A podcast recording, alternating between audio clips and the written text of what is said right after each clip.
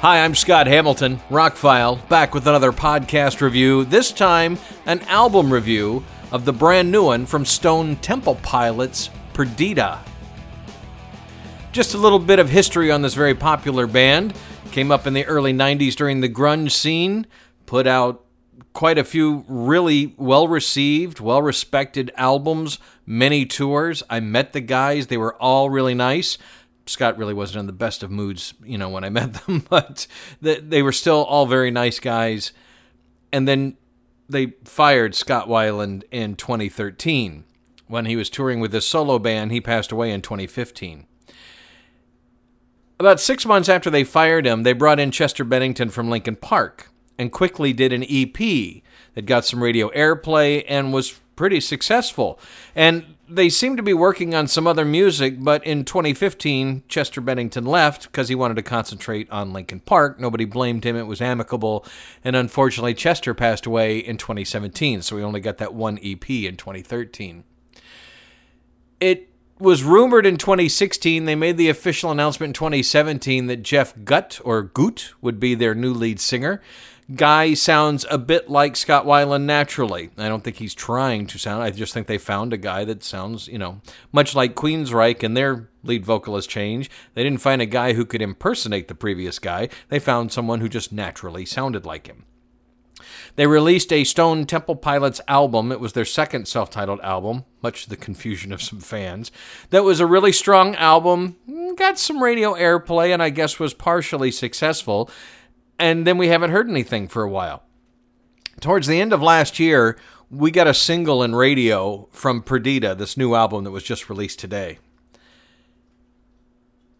It's a really good song. It's a really good album. Let me just start by saying that. It's excellent.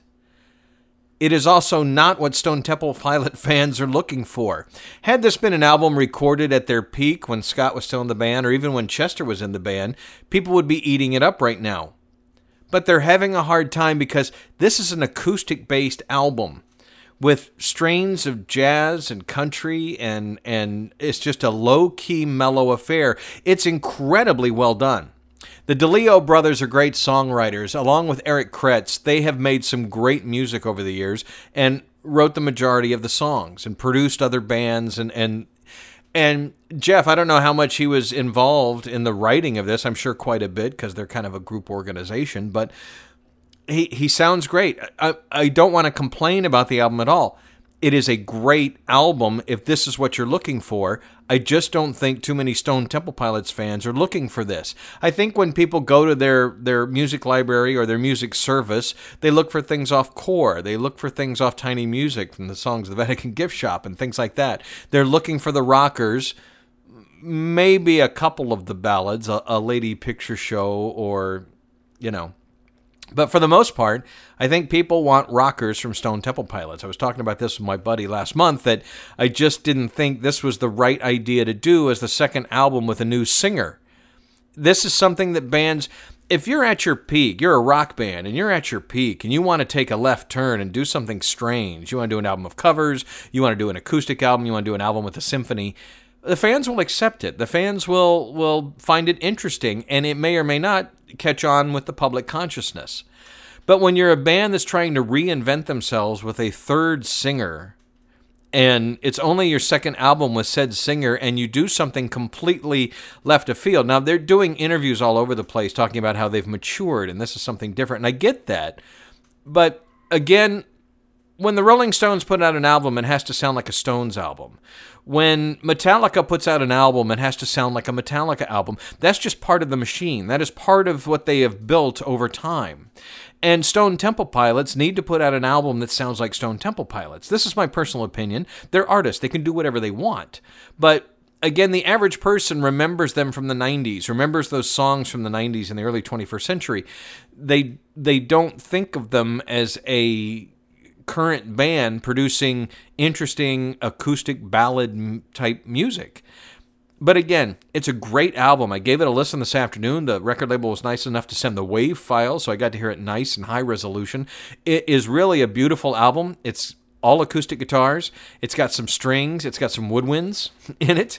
And it's great songs, well performed. I have zero complaints about the album, except being a Stone Temple Pilots fan. This is not what I wanted from Stone Temple Pilots. It is not right as a fan to put what we want onto a band when they're recording a new album. You'll hear it all the time. Play your old stuff. Sound like you're you don't sound like you used to. Well, I totally get it. I have interviewed enough artists. I have played music myself. I totally get the you don't want to repeat yourself. You don't want to do the same things over and over. And I don't want to be one of those fans going, you know, I want it to sound like the old stuff. I don't. But I also don't expect to get a country-ish, jazz-ish, low-key acoustic effort from this band that I really like the, the, the heavier songs from. And that's just me. And that's just a lot of people. Yes, they did an unplugged session. Yes, you know, they have released mellow songs in the past, but this is 10 tracks of a very low key, very mature, very adult sound. And it's great.